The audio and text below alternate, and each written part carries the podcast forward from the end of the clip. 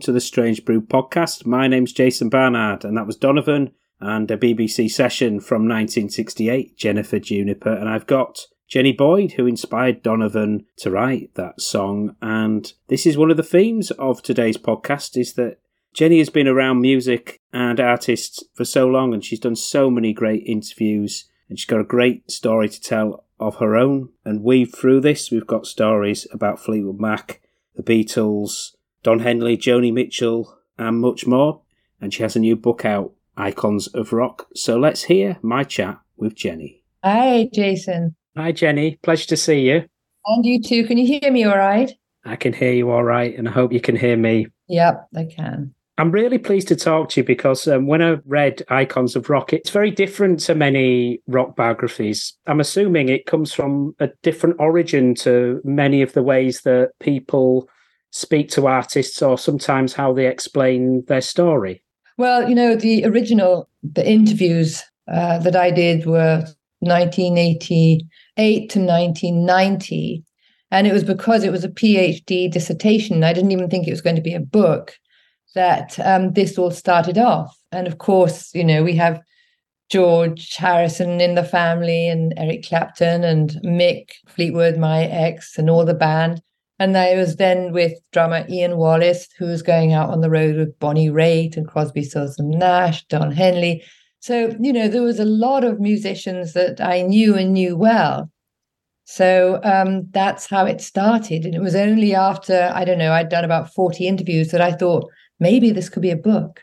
Yeah, it's a fantastic overview of music and stories past, but also in, in relation to this new edition, you have new and, and current artists added to the wealth of material. Yes. So we've got Jacob Collier and um, Atticus Ross, who's won many Grammys for um, films, social network. You know, he's really um, gone, was with Trent Reznor, Nine Inch Nails, but then he's doing more of film music now. So I thought, well, that was interesting.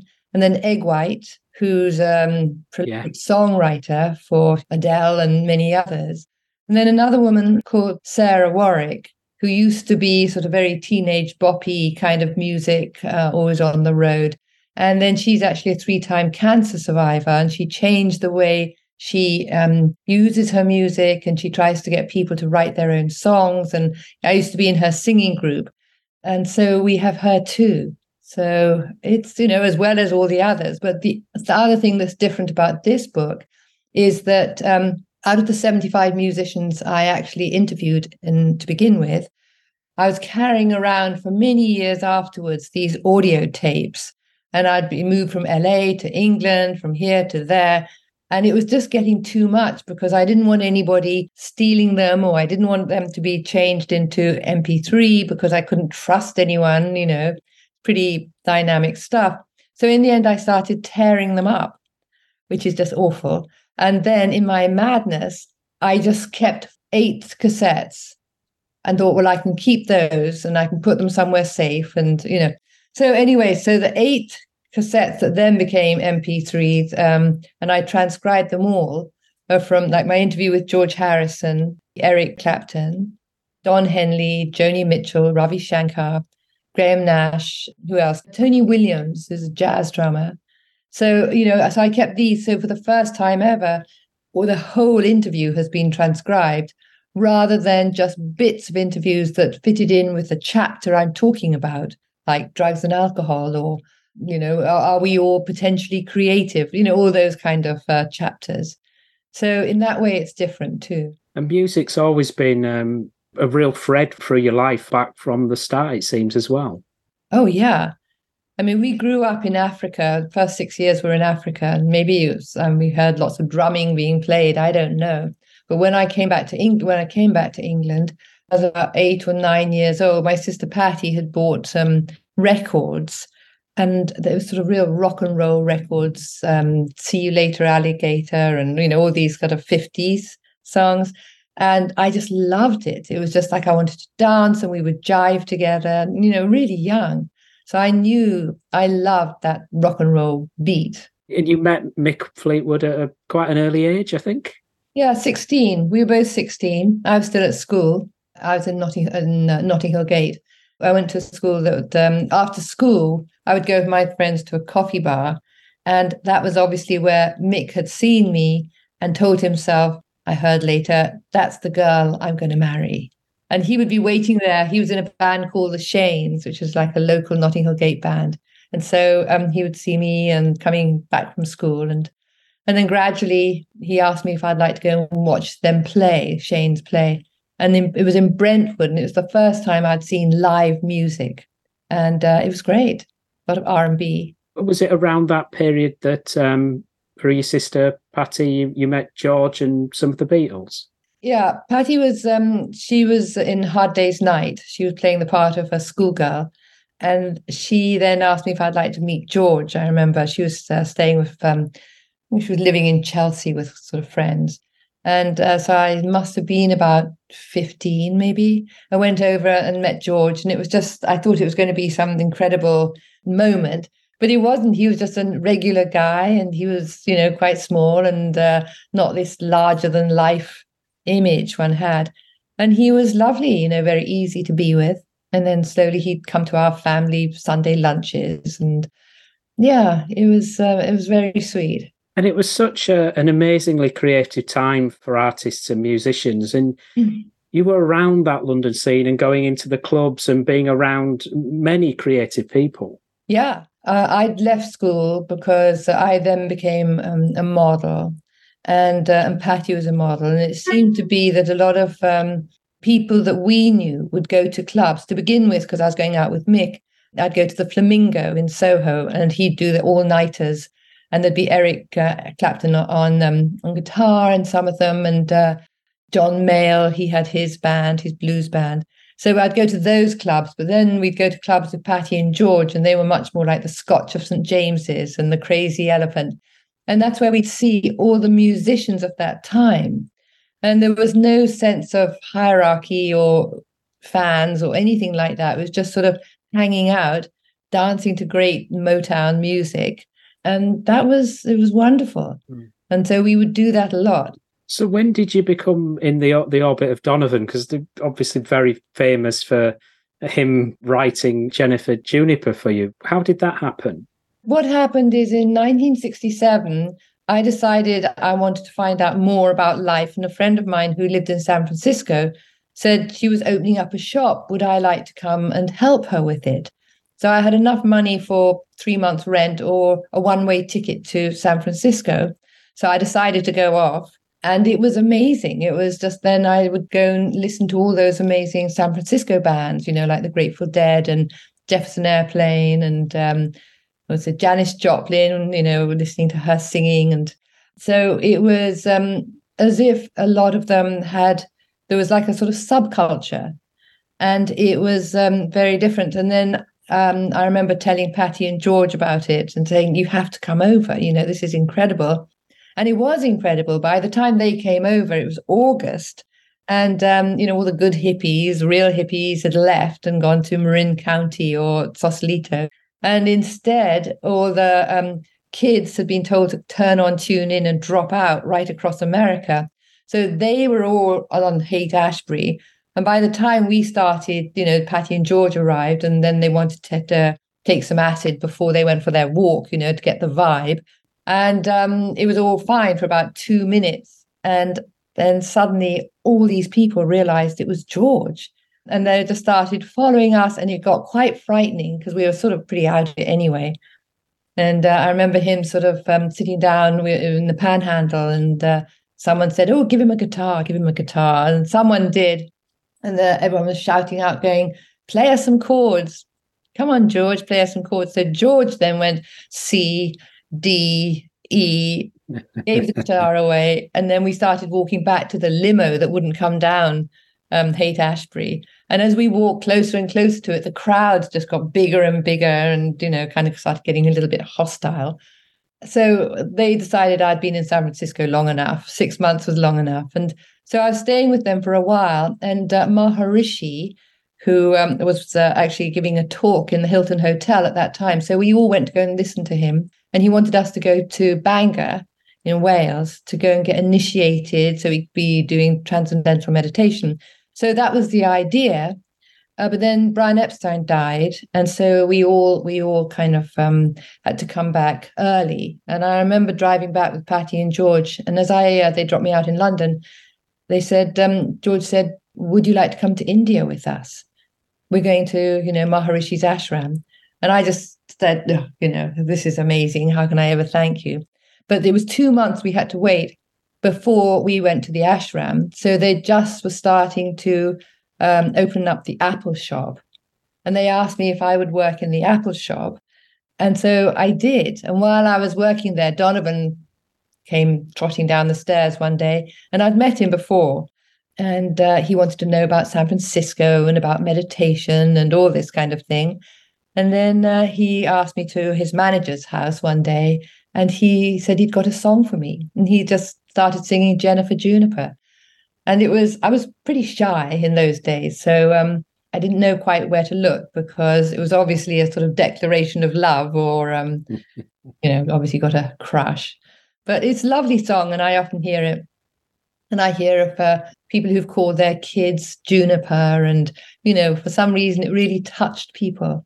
You mentioned the, the Maharishi, and mm. an interesting thread as well, given the theme of your book, is that source of creativity and legendary in, in a sense, Rishikesh, where you've got Donovan, uh, the hmm. Beatles, uh, Mike Love.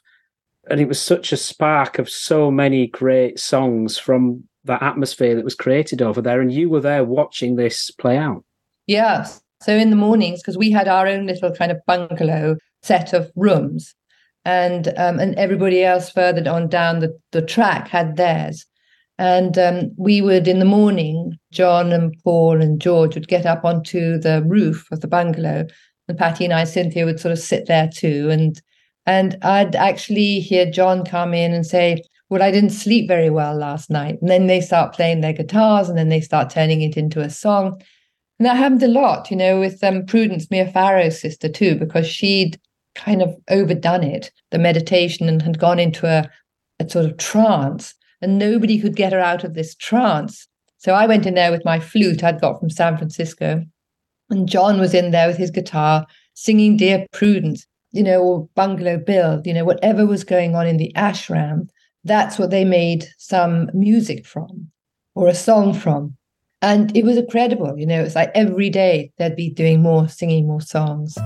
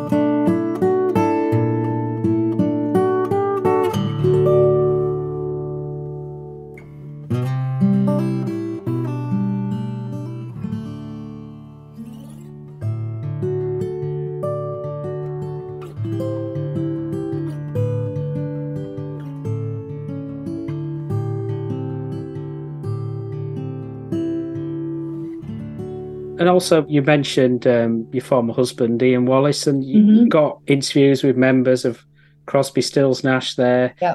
David Crosby, Graham Nash. One of the interesting aspects of that was Graham talking about very hard to write simple songs like Our House. Right. Almost uh, seems so simple, but it's more complicated. Yes. I suppose it's like Picasso doing a painting. You know, he doesn't need to do one, but, you know, he had to get a go a long way before he could do like one line.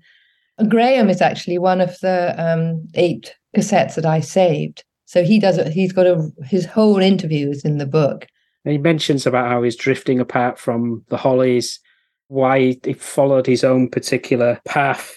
maybe that's another thread in the book is about where songs come from. For many of the artists you've got, they seem to just they come to them, they just arrive. Yeah, that's the bit I loved. And when I was um, writing it, there's a psychologist called Abraham Maslow, and he was the one that termed it peak experience um, in the 50s. And so I asked them all if they'd experienced this feeling when they're writing a song, and songs, as you say, just come from nowhere.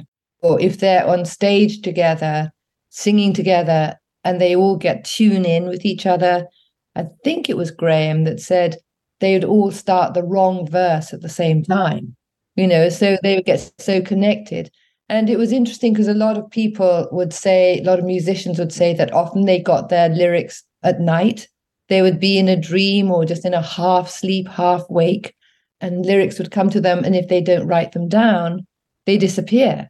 And one person said, I think it was one, there might have been more, said those that didn't write it down, they would actually hear the um, the song somewhere else. It's almost as if they're all around us, but you just sort of tune in and you get connected with them. Yeah, it's quite magical, I think. You've had your own moments of, of spark of creativity, and Purple Dancer, that was originally one of your poems, wasn't it? It was. And it was when, after Peter Green had left Fleetwood Mac, and um, they were a little bit sort of desperate for lyrics, Danny Kirwan came up to me and said, Will you write poems? You know, have you got, can I have a look at your poems? And so he saw that poem and wrote that. And the other thing is, um, Chris McVie and I were, um, I think it was before she'd been asked to join the band, but they knew, they were still in need of uh, of songs. So she and I wrote one together called July Judy.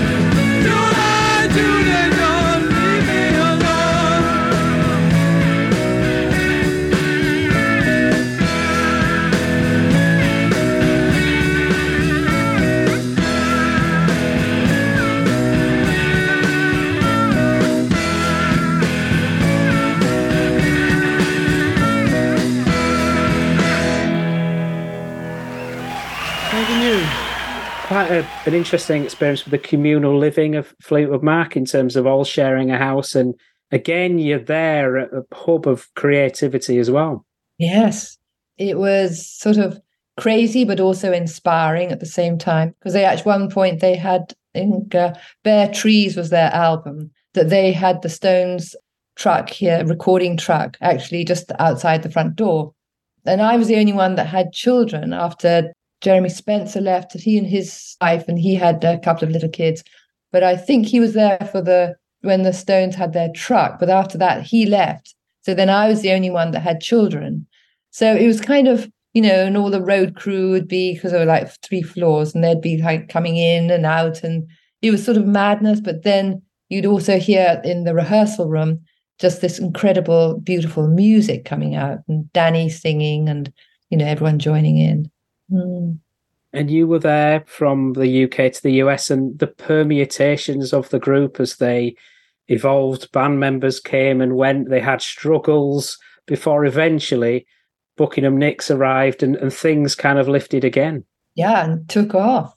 I remember hearing, listening to them when they very first were together, and they were just rehearsing and seeing what came out of it. And uh, I knew immediately they were going to be huge and there was something about their harmonies and you know the songwriters and they, it was just like it was meant to happen you know it was like a sort of jigsaw finding the piece missing piece.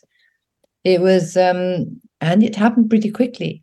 It does seem to come across in the conversation you have with stevie nicks about the moments where she's waiting tables and she's still struggling but she's still got that incredible drive that eventually paid off. Well that's it because um, the drive is definitely one of the questions that I asked all the musicians. Like, what gives you the drive? And um, and it's just this thing where they just know this is what they have to do. So there was almost like a sense of destiny there too. And of course, pretty much all of these are famous musicians. So they're not just musicians; they are musicians who actually became very famous. And I think a lot of that is the drive it's the drive and I think probably timing as well. I'd like to do a, a song from our new album now, which is a song from Stevie Nicks called Rhiannon.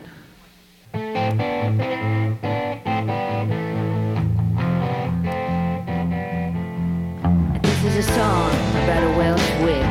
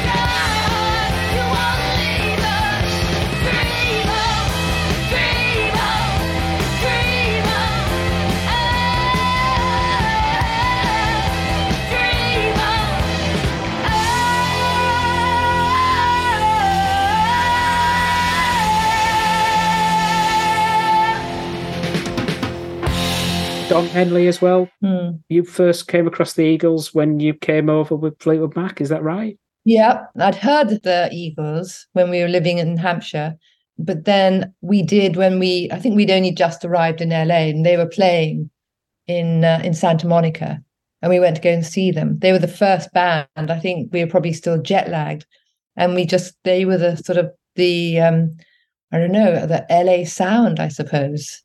It was California sound. I think that's probably what they called it.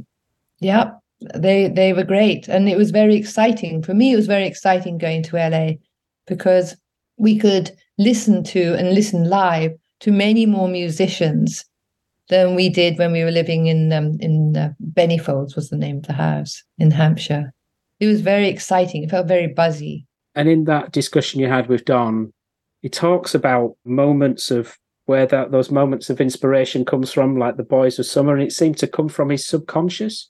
Yes, but that's the thing. That's that same thing as peak experience, you know, where you just, uh, it's synchronicity. And Joni Mitchell speaks a lot about synchronicity and what part that's played in her singing life. And a lot of people, pretty much all the musicians, talk about things that just sort of appear. And it's that th- same thing where now we would call it just being in the zone. In terms of the conversation you had with Joni as well, there was aspects of where she'd use the sometimes the more difficult elements of her life as a source of creativity as well. Yeah. And that's one of the questions I asked. Do you need to have the broken heart? Do you need to have unhappy events that then make you write and try and pour it out? And most of them said they had in the past. I think Don Henley actually says now he's trying to change that, you know, that to be able to write without having the broken heart.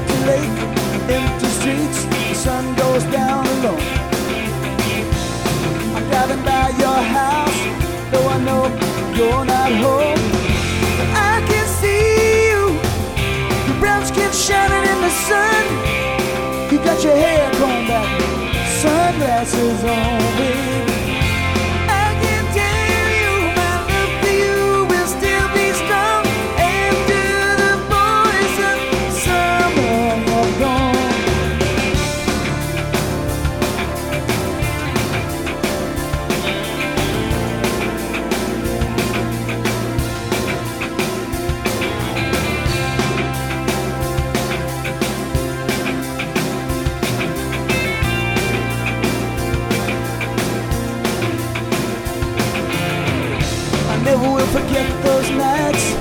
I wonder if it was a dream. Remember how you made me crazy. Remember how I made you scream. Now I don't understand what happened to our love. Babe, I'm gonna get you back. I'm gonna show you what I made of. I can see you, brown skin shining in the sun. I see you walking real slow smiling at everyone.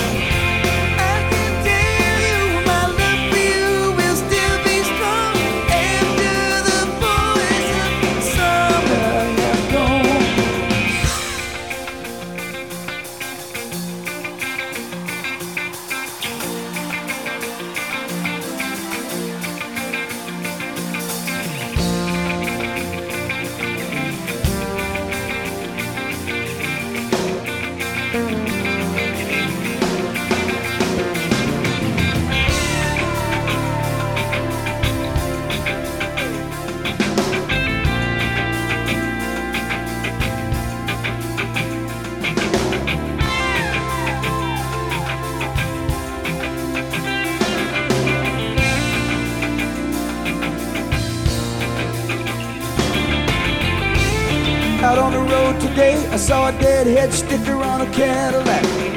A little voice inside my head said, Don't look back, you can never look back.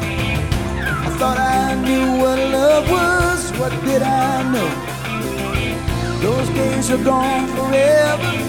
I should just let them go, but I can see you. Your brown skin shining in the sun. You got the top program, radio on,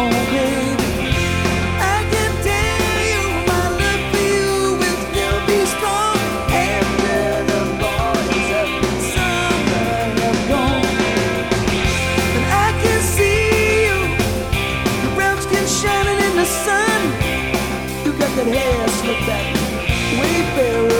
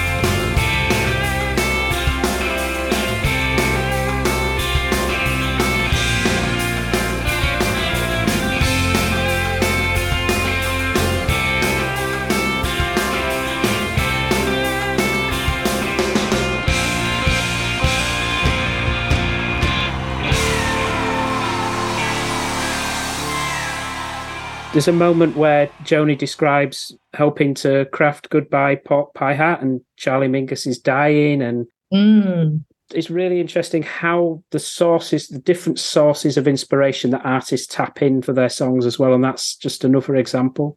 Yeah, I I I think she's extraordinary. I mean, she's obviously a lot of her interview is um, sort of stories that she tells, and she tells it so beautifully, so eloquently. And I think that's probably like the songs that she sings too. Big Yellow Taxi, and just the stories, and then she turns them into songs.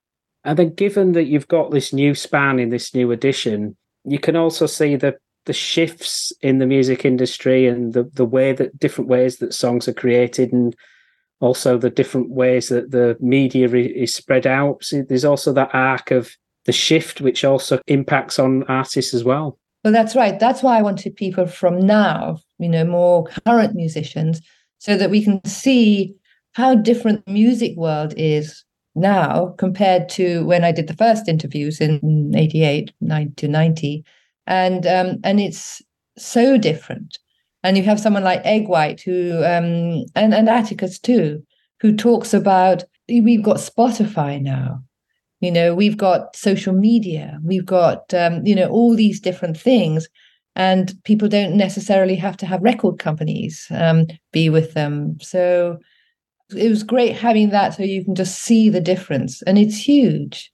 I think it might have been atticus who said that or or Eg White um, if the beatles were here now i don't know if they would be that famous you know how what's their social Mm. media like you know how many people are following them or you know it's just the whole music world has turned upside down in that way You've also had a memoir out as well, Mm. which reflects your life. that was called Jennifer Juniper, A Journey Beyond the Muse.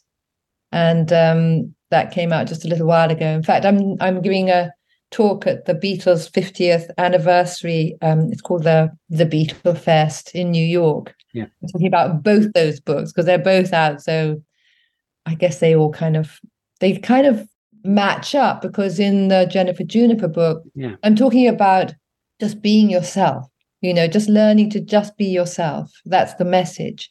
And in this one, it's more about getting in touch with your own creativity. You can listen to what they're saying, but you know, we all have we all have the potential to be creative as well. You just have to listen to that inner voice. So they're sort of linked in that way. They're sort of saying similar stuff. So, given the PhD that you did, the the learning that you take, you Yeah. the approach that you had in terms of speaking to artists, you asked them questions that many people don't usually ask them. That's right. I think pretty much all of them said, I've never had an interview like this before. You know, usually it's like, what do you have for breakfast or, or something. But um, I think because I had uh, just got my master's in counseling psychology, I was in a position where they knew I'd been part of the music world, you know, through being married to Mick for a long time, being living all together with Fleetwood Mac and all that. So they knew that. But also, I think learning to be a therapist meant there were times when I'd ask a question, you'd get a bit of an answer, and often you don't want to have a silence. You know, people get awkward to silence. But it was great because I knew when to be silent, which then often would take them deeper and get closer to what they're really saying. And, you know, there was a lot of support when the book came out. But um, I think at the moment I'm sending the book off to many of the musicians, and Mick's got his copy, and um, Ringo's given his copy, and and there's really great feedback. I just heard from Eg White today through a text just saying, "God, you know, he feels so honoured to be part of it," and you know, so it's it's very cool. Excellent. Well, Jenny, it's been amazing to talk to you. and It's been fantastic to read Icons of Rock in their own words, and I heartily recommend it. So thank you so much. Thank you very much. It's been fun. Thank you. Bye.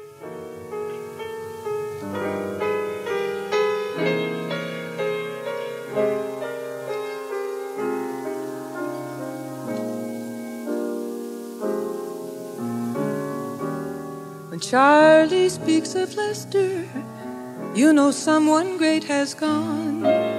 The sweetest swinging music man had a porky pig hat on.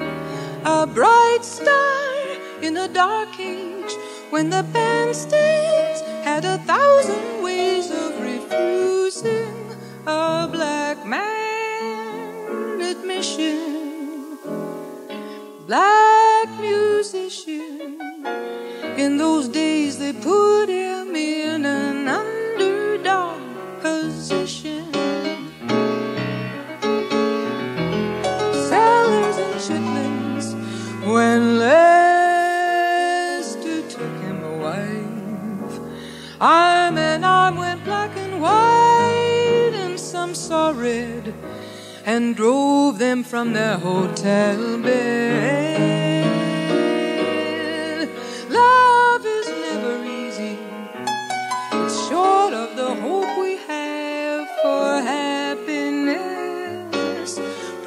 Sweet, love is never easy. Now we are black and white, embracing out in the lunatic New York night. Very unlikely we'll be driven out of town or be hung in a tree. That's unlikely. Tonight, these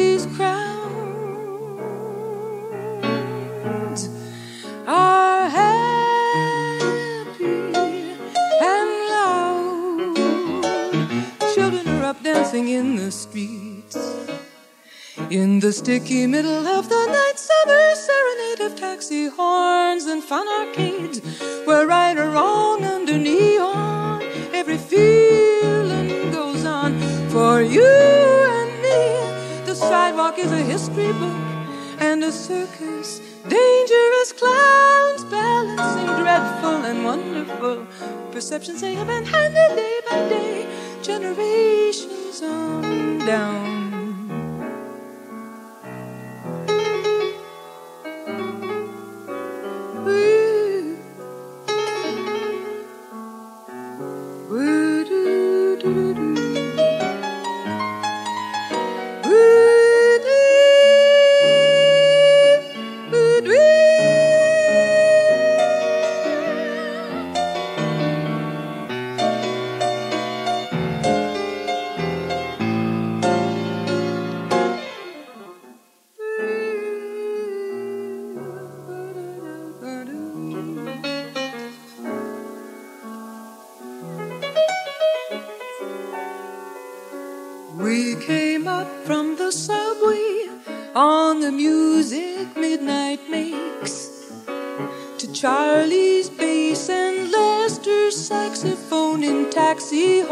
And brakes. Now Charlie's down in Mexico with the healers, so the sidewalk leads us with music to two little dancers outside a black barn. There's a sign up on the awning. It says Pork Pie Hat Bar.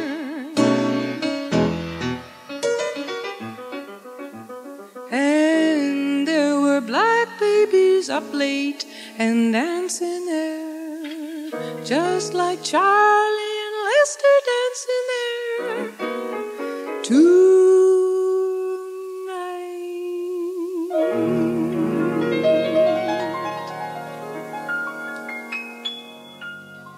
Thank you for listening to the Strange Brew podcast. If you do like the show, please consider a small donation to help keep the show archive online.